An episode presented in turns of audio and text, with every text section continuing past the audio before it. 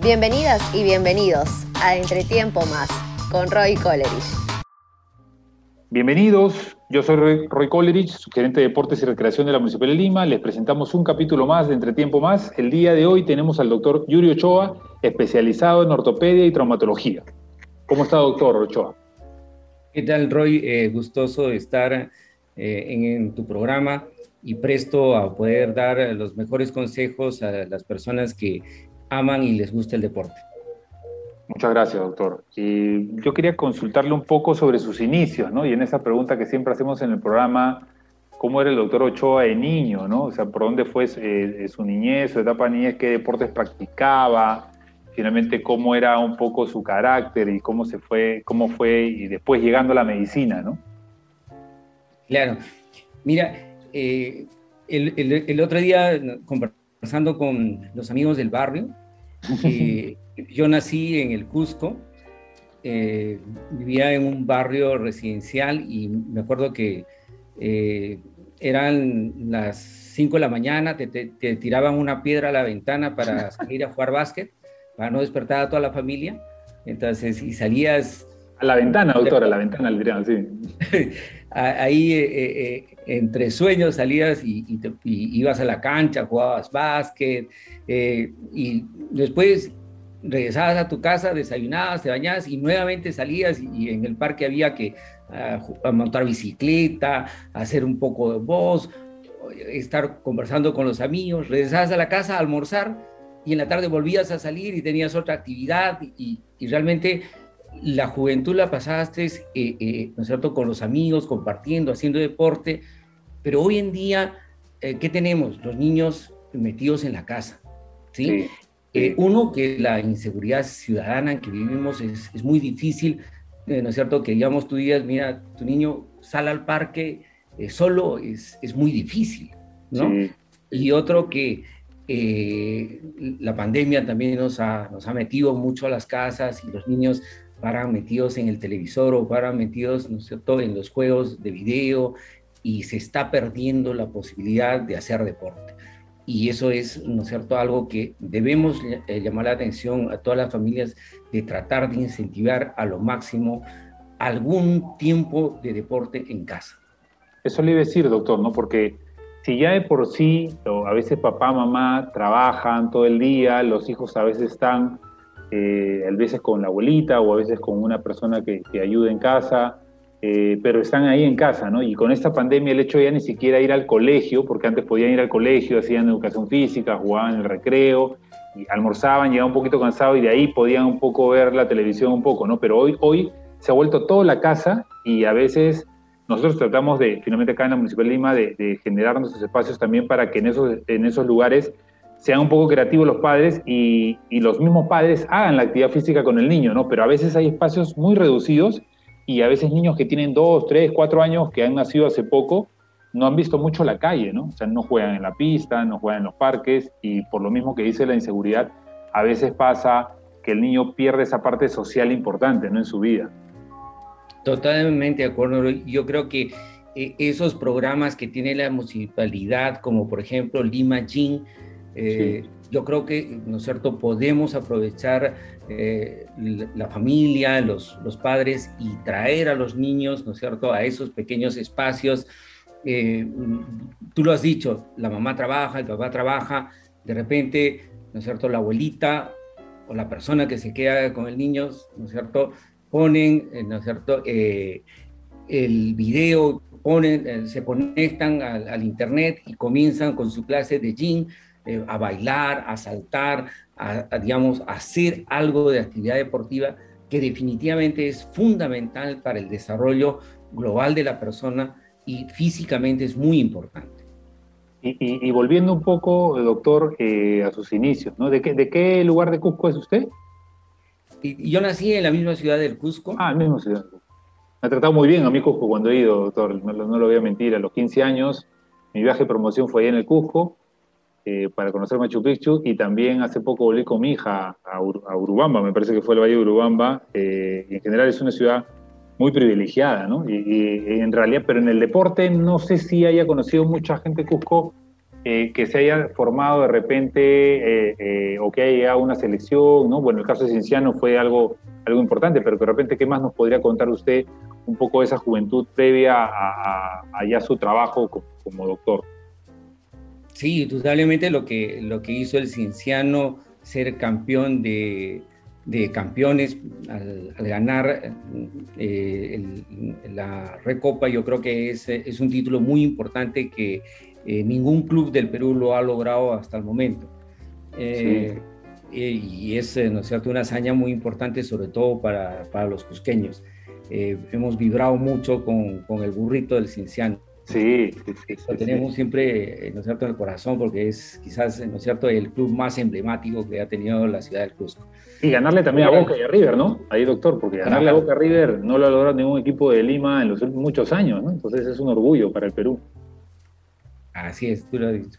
Y bueno, hay, eh, se practica mucho deporte, sí, eh, incluso hace muchos años construyeron un super coliseo eh, cerrado donde hay muchas canchas deportivas, se estimula mucho la gimnasia, el vóley. hemos tenido un campeón de campeones en, en, ciclismo, por ejemplo, que es de repente un deporte no muy conocido, ¿Sí? pero como todo es, eh, solamente son puntuales, semillas, porque a veces eh, eh, parte del centralismo también, ¿no es cierto?, limita mucho el desarrollo deportivo. Lastimosamente en el Perú le falta mucho por desarrollo deportivo.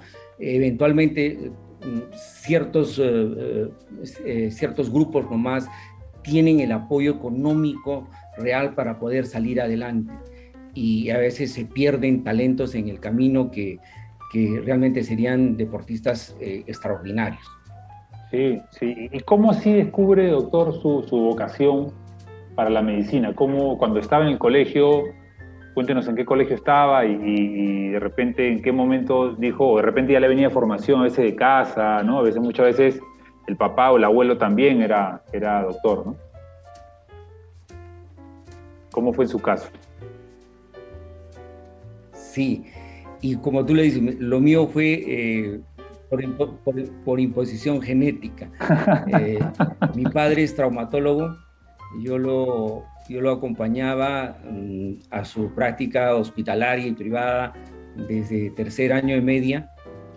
Y, durante todo el tiempo que eh, estuve en el Cusco, prácticamente estuve al lado de mi padre, quien me formó en la parte médica y humanitaria sobre todo, porque eh, él trabajó en un hospital público eh, donde realmente las condiciones a veces son muy difíciles para desarrollar una buena actividad eh, médica y, un poco que me enseñó la parte humanitaria y social y obviamente me, incentivó a que cierto? yo sea también un, traumatólogo. Mm línea es algo importante. Yo siempre una vez entré a un salón en la universidad, me tocó cuidar exámenes y eran alumnos de, de medicina, de una universidad privada. Entonces le decía que eran muy sociables, más de los sociales que normalmente pues cuando yo voy a veces y me toca ver de repente un, un doctor que no es de la especialidad de traumatología, a veces el doctor, eh, no sé si en la carrera se le forma para ser así también poco social, ¿no? Poco humano, a veces en el tema del trato con el, con el que viene a, la consulta, ¿no? No sé si le ha pasado que le hayan dicho eso. Sí, indudablemente. Eh, yo creo que mm, eh, durante nuestro desarrollo en la, de estudiantes de medicina, uno está preocupado por aprender la anatomía perfecta o, o saber perfectamente la célula o, saber el caso clínico importante, pero no todo eso es, eh, ¿no es cierto?, el paciente. El paciente es un ser humano que, ¿no es cierto?, que tiene un sentimiento y que viene al médico con una ansiedad de que le pueda resolver sus problemas. Entonces, el trato que uno tiene que tener con el paciente es muy, muy importante porque eh, ahí, digamos, uno se da cuenta eh, el dolor realmente que tiene el paciente, porque el paciente está yendo buscando con ansiedad que se le resuelvan el problema de salud. Y a veces eso no te lo enseñan en la universidad. Sí, claro. Es, eh, me acuerdo, yo siempre decía, y me consta, ¿no? por experiencia propia, el hecho de que uno llega a veces con depresión, ¿no? De no saber, de querer que su lesión no sea, no sea la, más grave, ¿no? De todas. Indudablemente, sí. Y, cuando son eh, casos difíciles y hay que explicarle al paciente, eh, incluso para, para, el médico también no, no es nada fácil, pero eh, hay que ponerse, ¿no es cierto?, en el sentir del paciente, comprenderlo y, entenderlo en toda su magnitud, no solamente en la parte eh, que la queja de salud, sino globalmente para poder, digamos, ayudar.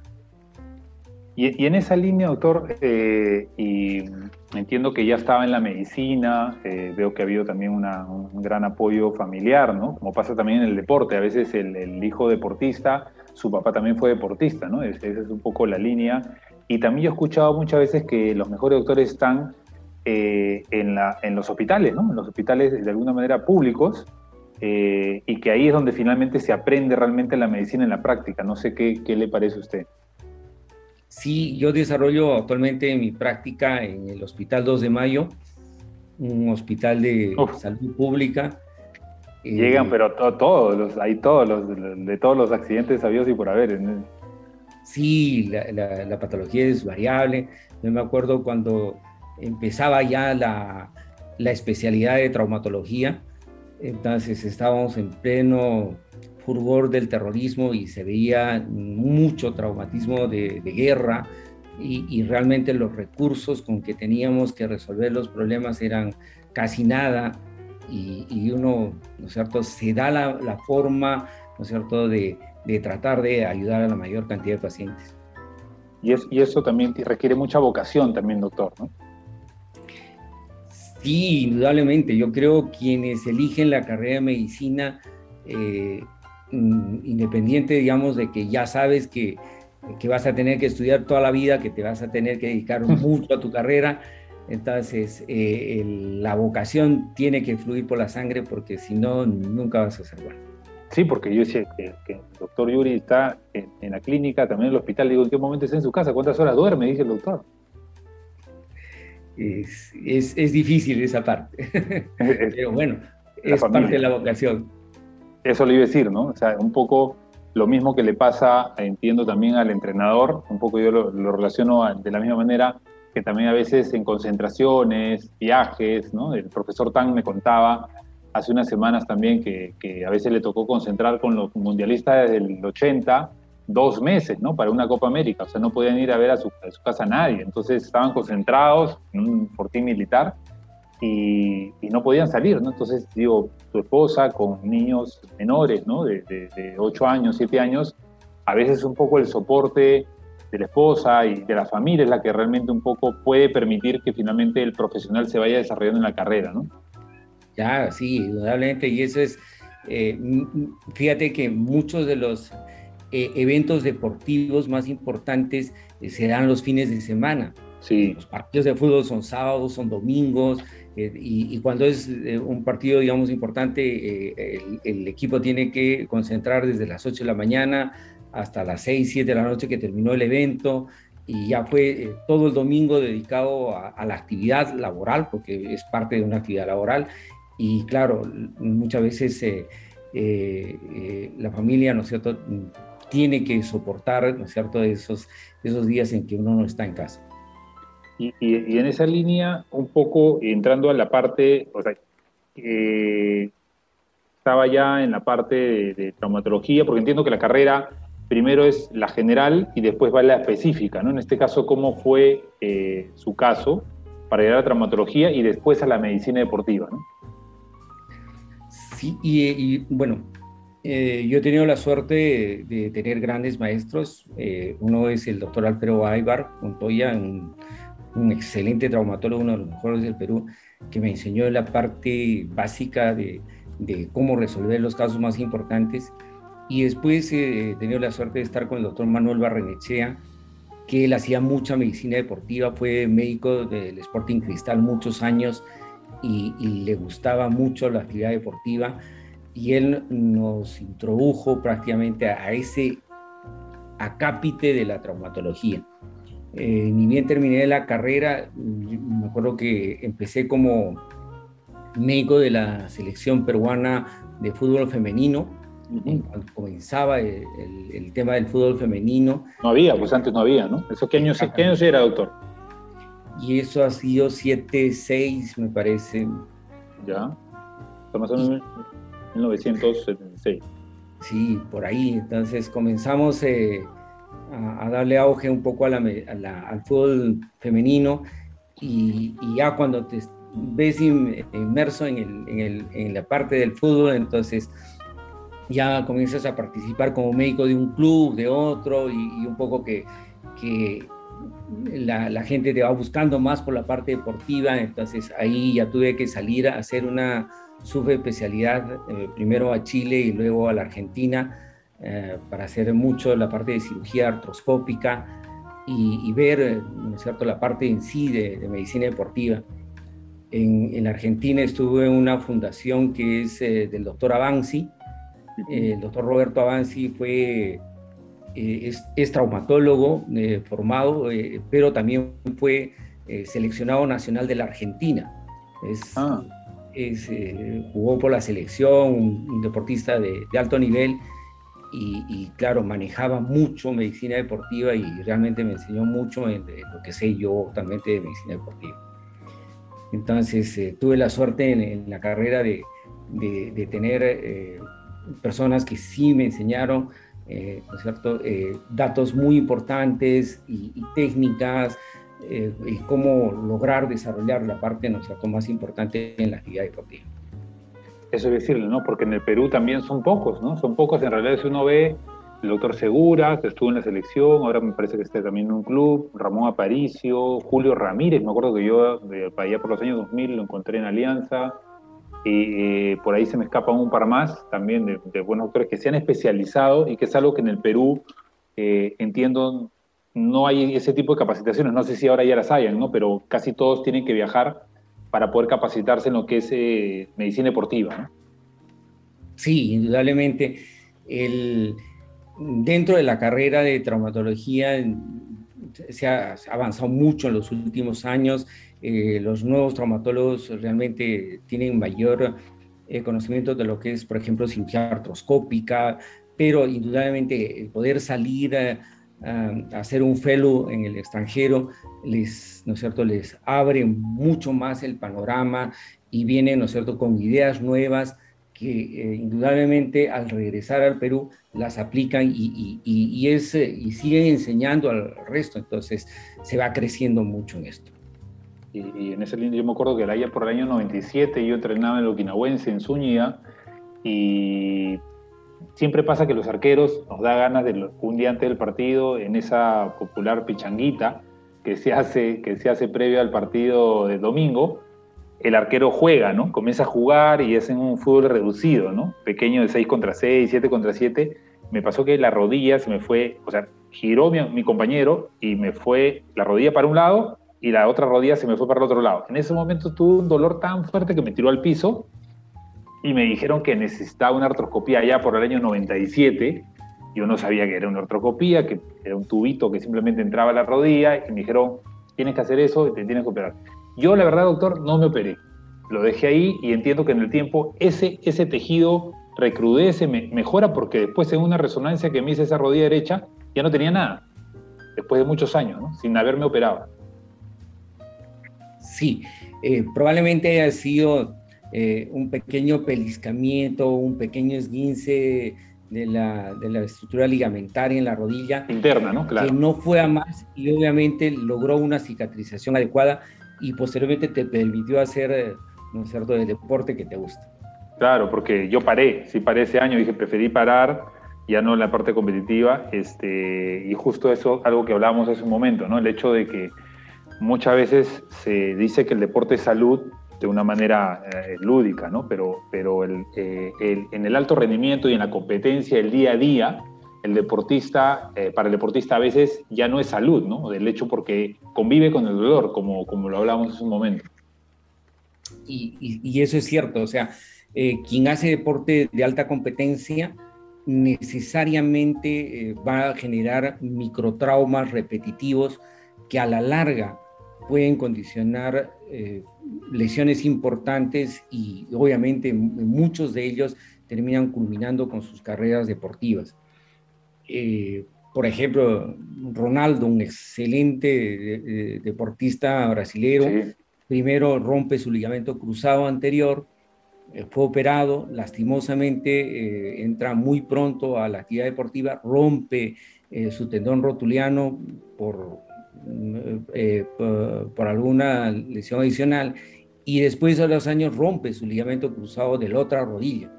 ¿No? Y así todo ha estado en más de tres mundiales, ¿no? Entonces, con una alta performance.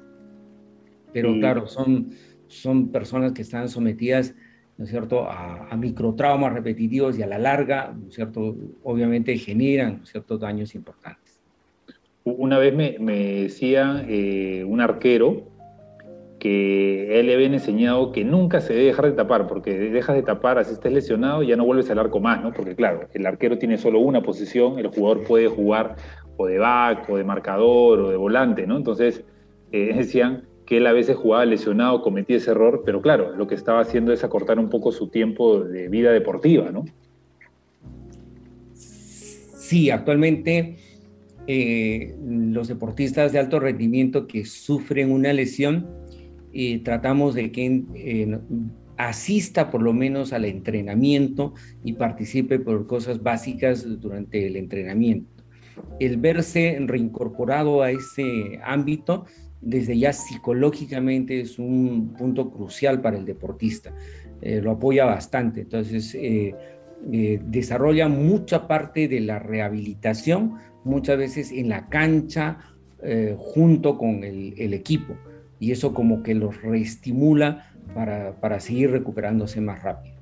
A, veces lo que gana es, como decía, la pasión antes que la razón, A veces el doctor dice hay que descansar tres semanas y uno dice, y el cuerpo me responde y comienza a exigirlo y vuelve otra lesión que es más difícil, ¿no? Porque ya si uno tenía una lesión, sea cual fuere, ¿no? Y, recrudece esa lesión, este, es más difícil de curarla, entiendo yo.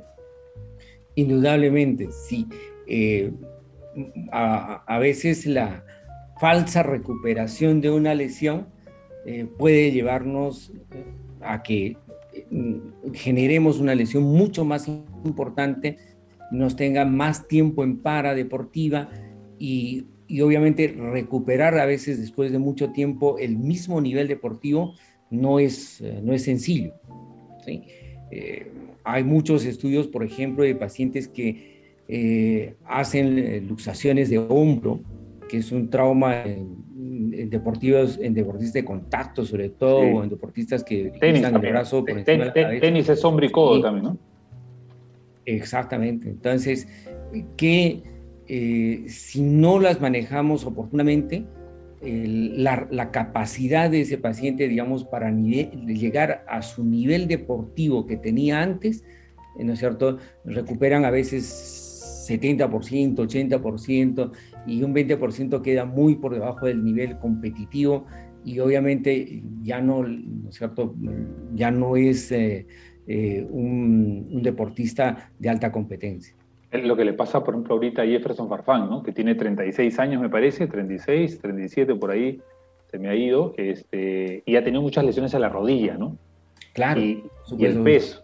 Entonces estaban evaluando, inclusive dijeron que ya prácticamente se tenía que retirar. El hecho que ya no, que no es así, pero Vuelvo decir, en, a ese nivel eh, a veces es, muy fino, ¿no? El hecho de, de, de, recrudecer una lesión que ya entiendo ha sido curada, eh, pero por la misma exigencia del deporte, ¿no? Hace que finalmente en un momento tarde o temprano, como un boxeador, digo yo, ¿no? Claro. Tanto golpear al saco eh, las lesiones sobre la mano por ese microtrauma repetitivo va a generar un daño articular importante y obviamente cada vez que, quiere volver a golpear el saco va a sentir dolor. Y un deportista que tiene una lesión y siente dolor y quiere participar, ya es un deportista que está entrando a la, actividad deportiva con pérdida, disminuido, y su rendimiento nunca va a ser el mejor.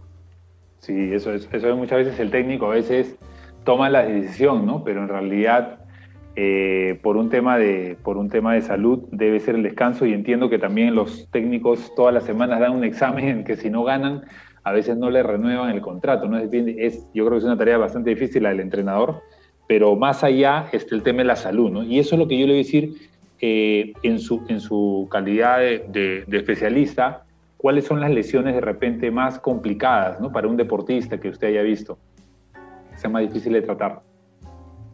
Y varía mucho de, de, de, qué deporte estamos hablando. En el Perú, el deporte rey es el fútbol. Eh, una de las lesiones más importantes eh, son las lesiones articulares en la rodilla. Eh, los pacientes que tienen daño de cartílago articular, que sabemos de, per se que el cartílago es una estructura anatómica que se daña y su daño es prácticamente irreversible eh, va a condenar finalmente a esa rodilla a que nos genere finalmente dolor, limitación, y, es una secuencia eh, progresiva de que la musculatura no se desarrolla, se comienza a atrofiar más y al final va a una destrucción articular seria. Yo creo que los traumas articulares eh, con daño del cartílago son una de las situaciones más importantes en, en, la actividad deportiva. De ahí le vienen las lesiones ligamentarias. Eh, lo que sucede muchas veces es que, eh, sobre todo en nuestro medio, no tenemos eh, la predisposición de acudir prontamente al médico. Eso le decía. A veces nos lesionamos, estamos... hielo, hielo, hielo, la típica, hielo, hielo. Reposo, por ahí vamos a la farmacia y nos medican un antiinflamatorio. Diclofenaco, diclofenaco con, con otra, es una mezcla creo de... Sí, Neurobión. Y, y, orfenadrina, que es la receta clásica.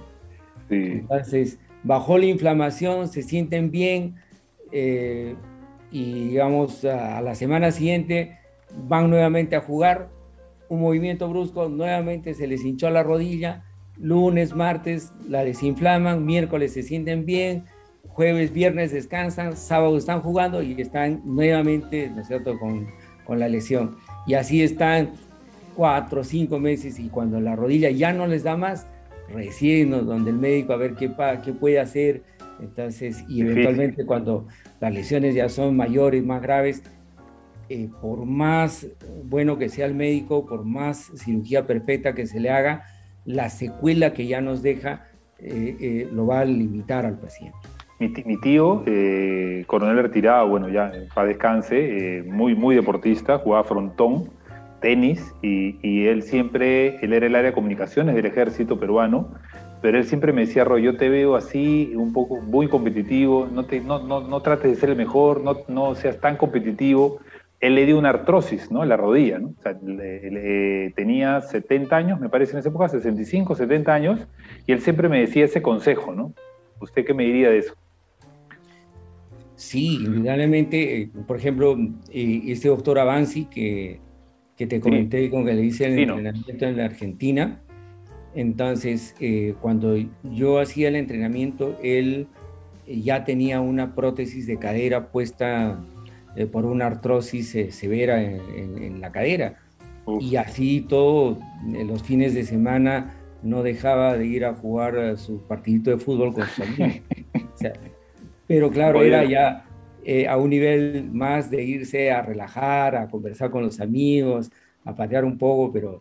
Creo que eso es lo que no se quiere perder, creo que esa camaradería del, grupo, ¿no? De... sí, es, eh, es un estado de relax, de, toda la atención que te lleva, encontrarte eh, con los amigos, conversar un rato, distraerte. Muchas veces solamente ir y reírte ya, ya fue suficiente como bajas el estrés y, y, justifica a veces esos momentos, ¿no? Que lastimosamente hoy en día por este tema de la pandemia nosotros lo hemos perdido mucho. Y, en eso, y en eso, doctor, tomándole esas palabras, ¿cuál sería la prevención para los deportistas? ¿no? O sea, que entiendo ahora ya hay muchos deportistas que tienen un doctor asignado por el IPD o a veces por una federación o un club, ¿no? Que antiguamente en los 80 eso era difícil, había un doctor para todo el equipo, ¿no? Entonces, un poco en esa línea, ¿qué podría ser la prevención de repente para esos deportistas que encontramos muchos hoy en los parques, en las pistas? Yo me sumo a uno de ellos, en los que a veces como ya no se puede hacer actividades colectivas deportivas, se tienen que hacer actividades individuales. Entonces, toda la gente en la mañana, eh, los malecones, los parques, parques zonales, todos están llenos de personas que hacen actividad física, pero que de repente es su primera vez, no han hecho antes. Entonces, no hay un calentamiento, no hay un estiramiento al final. ¿Qué podría, de alguna manera, recomendarnos en esa prevención de las lesiones? Eh, un buen acto deportivo, eh, yo creo que tiene cinco pasos fundamentales. Lo primero es saber estirar, saber calentar, volver a estirar, hacer el deporte y terminar estirando. Si manejamos un poco las cinco fases, realmente disminuimos dramáticamente la posibilidad de hacer múltiples tipos de lesiones, tendinosas, ligamentarias, musculares, que quizás son las más frecuentes. Eh, voy a levantarme a las 5 de la mañana, voy a salir a trotar, mi objetivo es trotar, pero antes debo estirar. ¿Qué cosa es estirar? Es elongar, son posiciones de elongamiento de la musculatura. Eh, no sé cómo puedo investigar. YouTube, entra en YouTube, hay como 50 tutoriales de estiramientos musculares. Entonces, cada no hay excusa, no hay excusa, como se dice. Exactamente. Cada posición, 15 segundos. Entonces, me hago mi rutina de estiramiento. Cada músculo tiene una forma de estirarlo, pero elegimos 5 o 6 ejercicios para estirar brazos, eh, espalda, tórax superior, seis o siete ejercicios para estirar espalda baja, muslos, piernas, y ya tengo mi rutina de estiramiento diseñada. Quiero calentar, perfecto, agarro una soga, 100 saltos de soga, y ya tengo la ventaja de la soga, voy a mover brazos, voy a mover piernas, estoy haciendo un calentamiento suave. Terminé de hacer mi calentamiento, una nueva rutina de estiramiento y después salgo y hago el trote. Termino de trotar, antes de entrar a mi casa, vuelvo a estirar y finalmente me, meto a la ducha. He cumplido los cinco principios básicos para evitar lesionar. Y eso en general es para todo tipo de deporte. No puedo entrar a una cancha sin haber estirado, calentado, para que mi musculatura esté preparada para hacer la actividad deportiva si no hay una predisposición para una lesión ¿no? inmediata. Exactamente, entonces mi musculatura va a estar suelta, va a estar preparada, entonces eso me va a ayudar mucho. Hoy en día muchas personas eh, están confinadas a su casa, hacen eh, el home office, que están sentados en una computadora muchas horas eh, y después tienen un pequeño espacio y quieren hacer deporte, entonces esa musculatura que no está trabajando, que ha dejado de, moverse, porque antes por lo menos caminaban al trabajo, se movían en el trabajo y ahora están mucho más sedentarios, confinados a áreas pequeñas como un departamento. Entonces su musculatura está cada vez menos útil para la actividad deportiva y quieren, ¿no es cierto?, comenzar a hacer deporte, comienzan las lesiones eh, en las rodillas, eh, eh, en, los, en el tendón de Aquiles, en los hombros, y realmente se ve con mucha frecuencia en la consulta las personas que vienen por dolores muy simples que solamente calentando bien, estirando bien la musculatura, las podemos evitar. Primero que usted me dijo una vez, a veces esas lesiones son de jóvenes que tienen 40 que creen que tienen 20 y exigen a su cuerpo más de lo que debían. ¿no?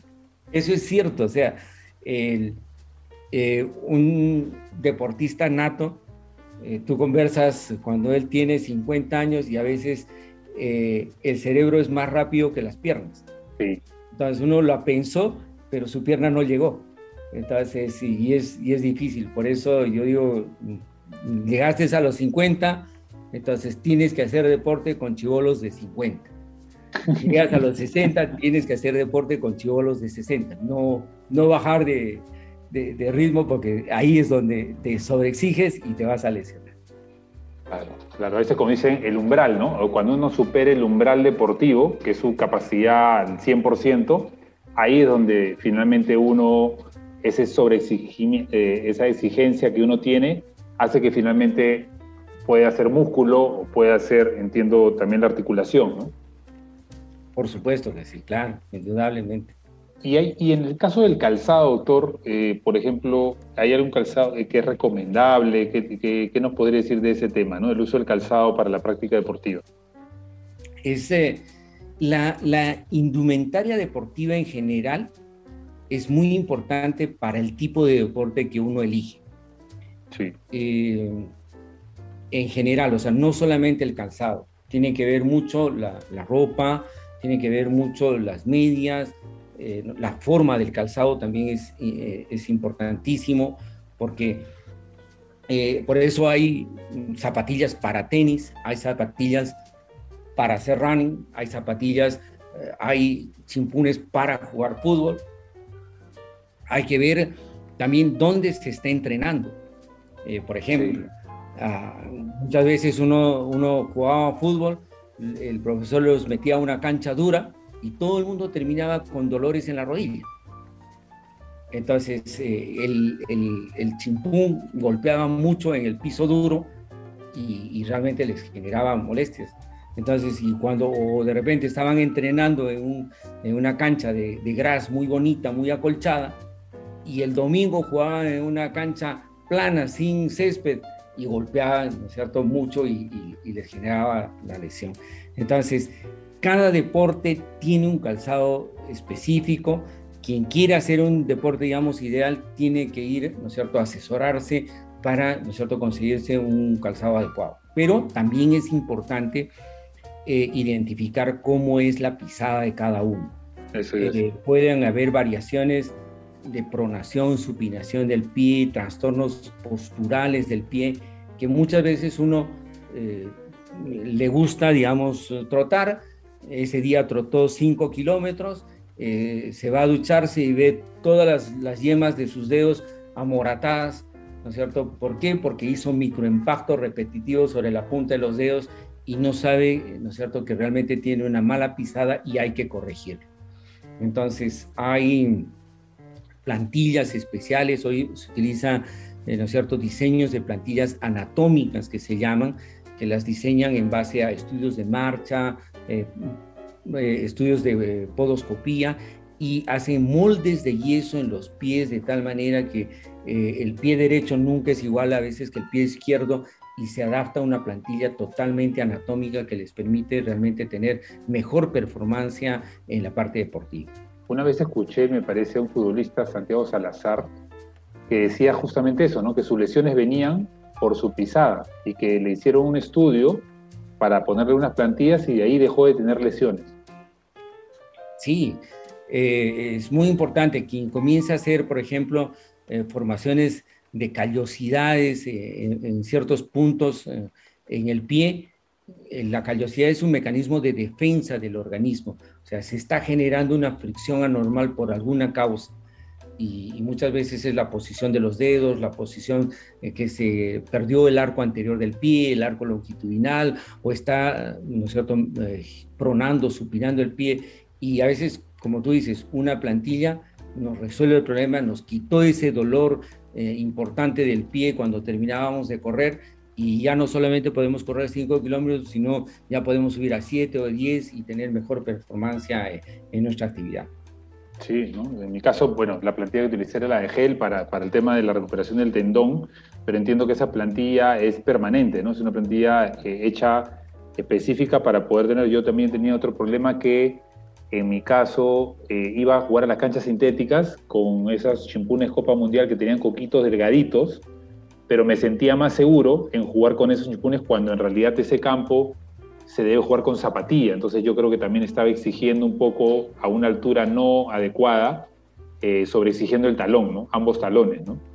porque el arquero salta más, ¿no? el arquero tiene que saltar más y, fuerza más al caer el talón con la pelota, ¿no? al, ir a, al ir a atrapar una pelota en el área, busca un poco más, entonces su movimiento de, de la planta es más fuerte. ¿no? Claro, el impacto es mayor. Entonces, si no estás usando el calzado adecuado, te genera, ¿no es cierto?, mayor estrés y obviamente te, te, predispone a que tengas una lesión. Y en el caso de los adultos mayores, doctor, eh, ahorita en la pandemia, ¿qué cosas de alguna manera lo que podría recomendarnos para ellos? Yo sé que nosotros tenemos un programa de que es Tai Chi y Yoga, ¿no? que busca mucho de alguna manera los trabajos de meditación, de relajación, pero han sido los más afectados en la pandemia de no salir, ni siquiera dar una hora eh, la vuelta en el parque, muchos, muchos meses han sido, ¿no? Sí, mira, eh, yo aprovecho para aplaudir ese, ese programa que tiene la municipalidad, que es el adulto activo. Eh, lastimosamente el, grupo etario que ha sido más golpeado entonces, en poder salir de casa es justamente el adulto mayor. Es a los que los hemos confinado prácticamente a estar metidos en casa. Entonces, eh, si a una persona de edad la tienes mucho tiempo sentada frente al televisor, eh, tejiendo, y que solamente se levanta para hacer cosas básicas, su musculatura en sí comienza a perderse. Entra en un estado que se llama la sarcopenia. Entonces, cuando la musculatura se va atrofiando, las articulaciones se tornan más rígidas y tiene obviamente menos respuesta de reflejos. Entonces, ante una caída eventual, su, estado muscular no va a responder y las caídas muchas veces son más aparatosas. El mismo estado de postración descalcifica los huesos lleva a estados de acentuación de la osteoporosis y predispone a que con mayor facilidad se fracture. Entonces, ¿qué hemos visto? Muchas más fracturas por osteoporosis justamente por estados de postración. ¿Qué tenemos que hacer? Eh, apoyar a lo que tú, tú estás incentivando con el adulto activo. Pausas en el que el, el adulto pueda tener espacios donde hacer tai chi. El tai chi es relajación, estiramiento. El yoga también hace mucho estiramiento. Y después invitarlos a bailar. Una persona, por ejemplo, que digamos, está en su silla de ruedas, tú le pones música, la persona, aunque sea los brazos, va a mover, la espalda la va a mover y ya está haciendo ejercicios. Entonces tú le pones la, música que le gusta y lo invitas a que bailen en la casa, eh, hace sesiones de baile eh, con la familia y, fíjate, eh, solamente invitarlos a que hagan baile dentro de su, de su familia, en, en, su casa, ya los estás sacando de la postración y estás permitiendo que realmente recuperen esa musculatura. Entonces, yo creo que en el adulto mayor, hay que, nosotros dentro de la familia, incentivar porque haya pequeños espacios en que ellos eh, puedan bailar. Para bailar necesitas una radio, necesitas eh, un pequeño espacio donde te puedas mover con, con, facilidad, que no haya muebles donde golpearte y, y basta. No, no, no necesitas ni incluso salir de tu casa para poder hacer un poco de deporte que va a ser saludable para mantener tu musculatura, para evitar rigideces articulares, para mejorar la calidad del hueso.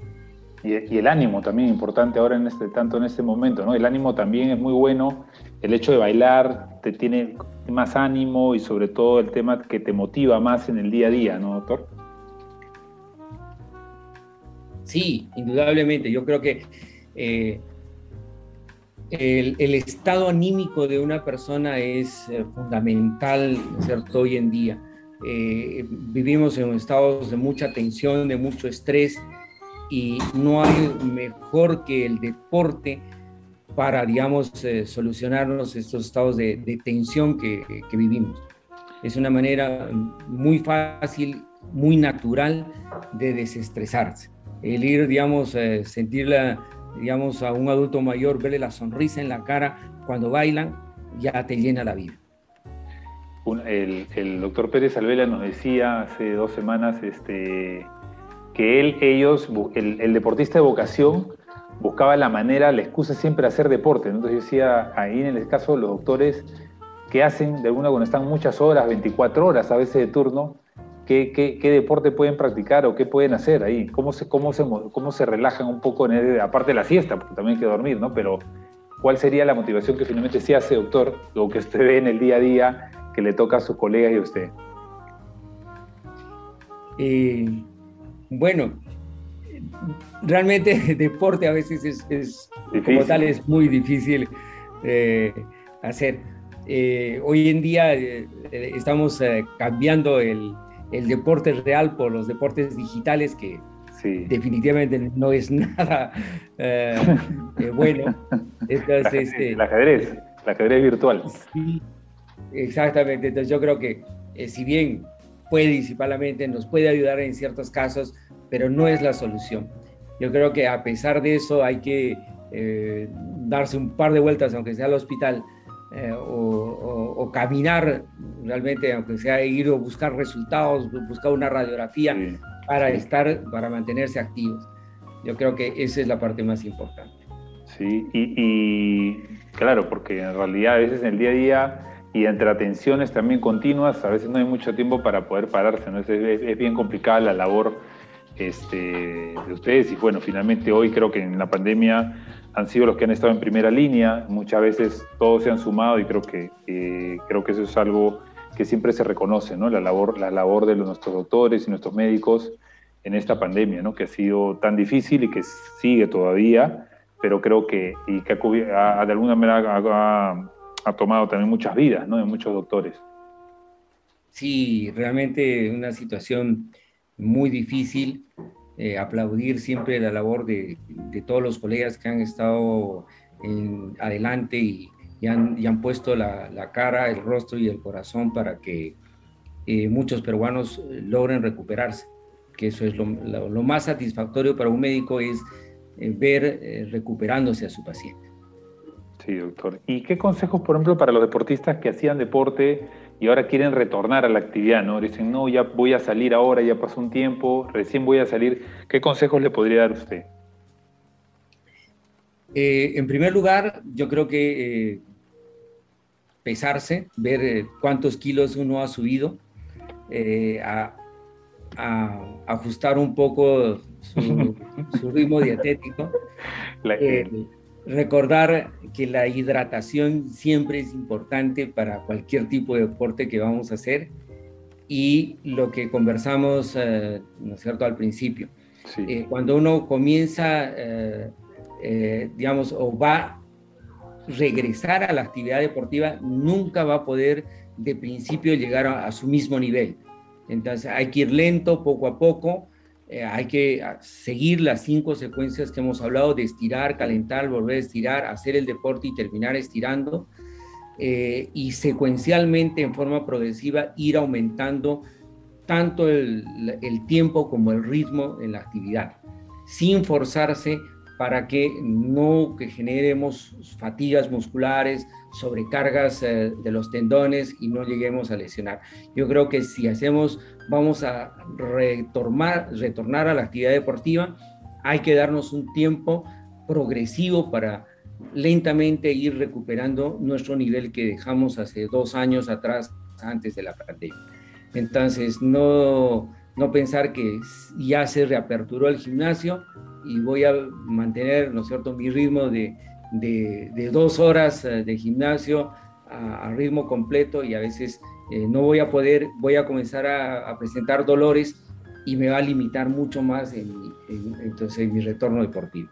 Yo creo que las cosas deben ser progresivas, trabajando bien la musculatura, protegiéndola para que mm, siga, digamos, eh, uno haga el deporte realmente para ser saludable, para sentirse bien, eh, recuperar su actividad funcional de su cuerpo y sentir que su cuerpo también está sano. Porque definitivamente el deporte es salud y hay que estar, ¿no incentivando eso. Lo que usted decía, ¿no? Ese dicho de que el deporte es salud, pero para los de alto rendimiento ya saben que es su herramienta de trabajo, ¿no? O sea, es muchas veces el cuerpo también el descanso, también que es importante. A veces un deportista de alto rendimiento entiende que su cuerpo a los 20 años le responde y creen que va a ser siempre así, ¿no? Y el descanso también es muy, a veces es, la mejor medicina, dicen algunos entrenadores. Claro que sí, las, el, darle el tiempo necesario para que se recupere la musculatura es vital. Entonces, eh, a veces eh, eh, muy de jóvenes, en la mañana jugaban básquet, en la tarde fútbol, en la noche hacían karate, y, obviamente llega un tiempo en que ese ritmo ningún cuerpo va a aguantar. Entonces hay que saber sobre, sobre dosificar, hay que entender que que ya vamos cumpliendo unos años adelante, eh, que nuestras exigencias tienen que ir acomodándose de acuerdo a cómo vamos desarrollando nuestro deporte. Yo, yo, me acuerdo que a los 25, 26 años, cuando comenzaron las carreras de 10 kilómetros pedestres, yo hacía 45 minutos en 10 kilómetros, 10.5 kilómetros, ¿no? En la carretera central, hasta Los Frutales, todo Javier Prado, Riera Barrete, donde estaba Sai Ripley.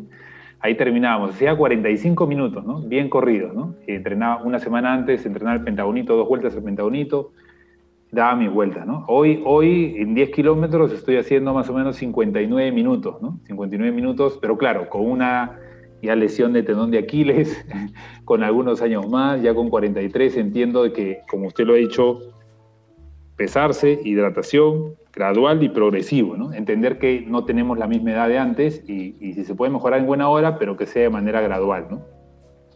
Totalmente de acuerdo, Roy, tú lo has dicho, o sea, todo gradual. Eh, uno de mis maestros me decía, el deporte es salud para el corazón y los pulmones, y es trabajo para los traumatólogos. Por eso los traumatólogos incentivamos el deporte, queremos pacientes.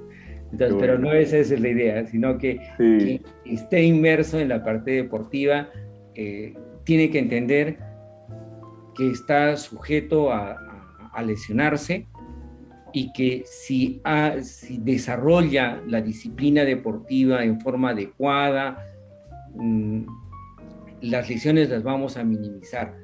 Eh, muchos de los pacientes incluso les pedimos que eh, durante el acto deportivo hay alguien que les filme cómo están haciendo las diversas partes del acto deportivo y el entrenador pueda revisar el video y tratar de corregir ciertas posiciones del cuerpo, apoyos de la pierna, apoyo del cuerpo, apoyo del brazo, que puede ser uno de los factores que a veces lleva a, lesiones deportivas. Claro, buenísimo, doctor. No, sí, sí, sí, totalmente de acuerdo. Y creo que eh, lo que nosotros estamos acá es justamente eso, ¿no? Y, buscamos justamente la prevención, ¿no? Que es mejor, como dicen, el inteligente aprende con la experiencia ajena, el que no es tan inteligente aprende con la propia. Lo has dicho. Y en esa línea, autor, por ejemplo, si tuviera que titular un libro sobre su carrera, de alguna manera de, doctor y en general su vida, ¿cómo se llamaría un libro, el título de un libro sobre Yuri Ochoa? Yo creo que ese podría ser plasmar eh, la vida en en ver una sonrisa del paciente. Eh, como, te dije, eh, como te dije en algún momento, no hay, no hay nada más satisfactorio ver que tu paciente realmente se recupera. Diría, la sonrisa del doctor Ochoa, se remediaría creo que así el libro, pocas palabras. Buen título. ¿Alguna recomendación final, doctor? Pues hemos divertido bastante en, la entrevista. ¿Alguna recomendación final que quiera hacer de repente a todo el público de Lima Deportes, de la Municipalidad de Lima?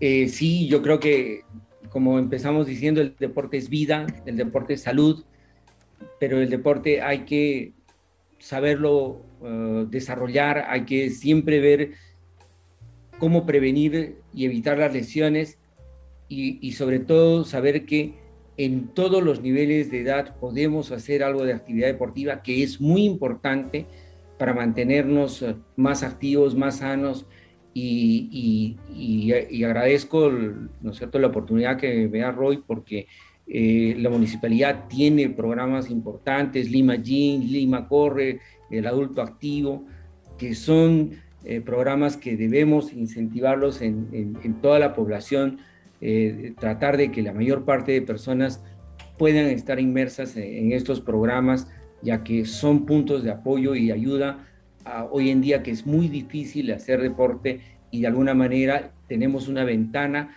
en la cual acudir para poder eh, sentirnos cada vez mejor. Muchas gracias, doctor. Entonces no se olviden los cinco principios básicos en la actividad física que nos comenta el doctor Yuri Ochoa, ¿no? El saber estirar, calentar, volver a estirar, el trote que quieran hacer finalmente sea 5 kilómetros, lo que ustedes decían hacer, y volver a estirar y de ahí la ducha. Entonces es importante ver también la pisada. Se han dicho muchas cosas que creo que le va a servir a muchas personas. Mi nombre es Roy Colerich, su gerente de deportes, y de alguna manera muchas gracias al doctor Yuri Ochoa que nos acompañó y muchas gracias a todas las personas que nos escucharon aquí a través de Spotify en el podcast de Entretiempo Más. Los esperamos en un siguiente episodio. Muchas gracias. Gracias por escuchar Entretiempo Más, todos los domingos a las 6 de la tarde por Spotify.